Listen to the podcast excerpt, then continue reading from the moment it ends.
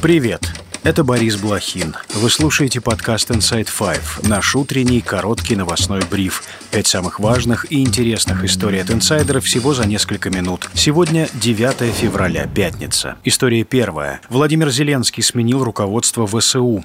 В отставку отправлен главком Валерий Залужный. Его место занял генерал Александр Сырский. Президент Украины в своем обращении дал понять, что причина отставки Залужного – неудача летнего наступления на южных направлениях. Мы говорити, відчуття Мы должны честно сказать, чувство стагнации именно на южных направлениях и сложности в боях в Донецкой области повлияли на общественное настроение. Украинцы стали реже говорить о победе, но украинский дух не утратил веры в победу.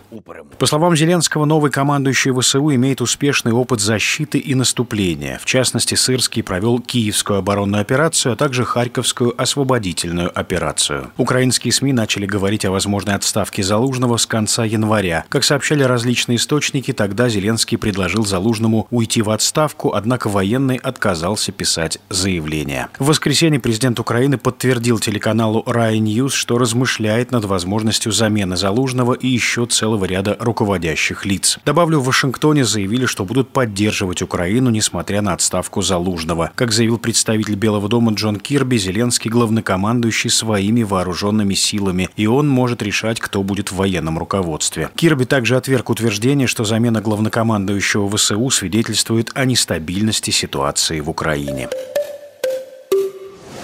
История вторая. Бориса Надеждина не допустили до участия в выборах президента России. ЦИК признала больше 9 тысяч подписей в поддержку Надеждина недействительными. Таким образом, комиссия решила, что кандидат не набрал 100 тысяч подписей, необходимых для участия в выборах. Надеждин заявил, что не согласен с решением комиссии и обжалует его в Верховном суде. Сейчас здесь находятся десятки миллионов людей, которые собирались за меня голосовать.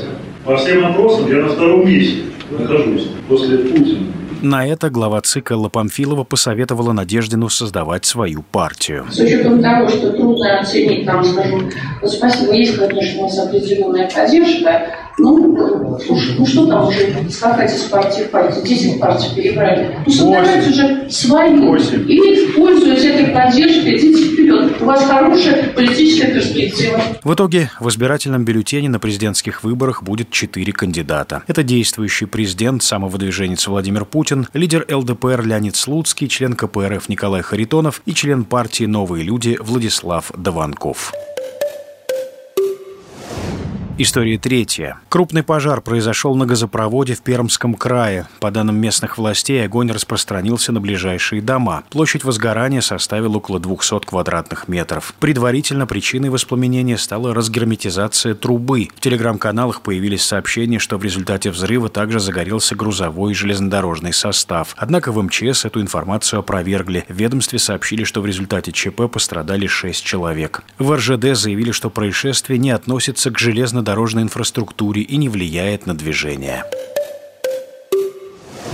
История четвертая. В 13-й пакет санкций Евросоюза против России войдут технологические и военные компании. Об этом сообщает Bloomberg. По данным агентства, в списке 55 компаний и более 60 физических лиц, участвующих в производстве оружия, поставках ключевых технологий и электроники, которые российские ВПК используют для разработки вооружения. Ограничения могут ввести против судоходных компаний, обеспечивающих поставки боеприпасов из КНДР в Россию. Кроме этого, в список могут попасть военнослужащие, главы компаний и чиновники, в том числе губернатор Тульской области Алексей Дюмин. Новый пакет санкций планируют представить к 24 февраля, второй годовщине вторжения России в Украину. Ранее агентство сообщало, что новый список будет скромным и громких названий в нем не будет.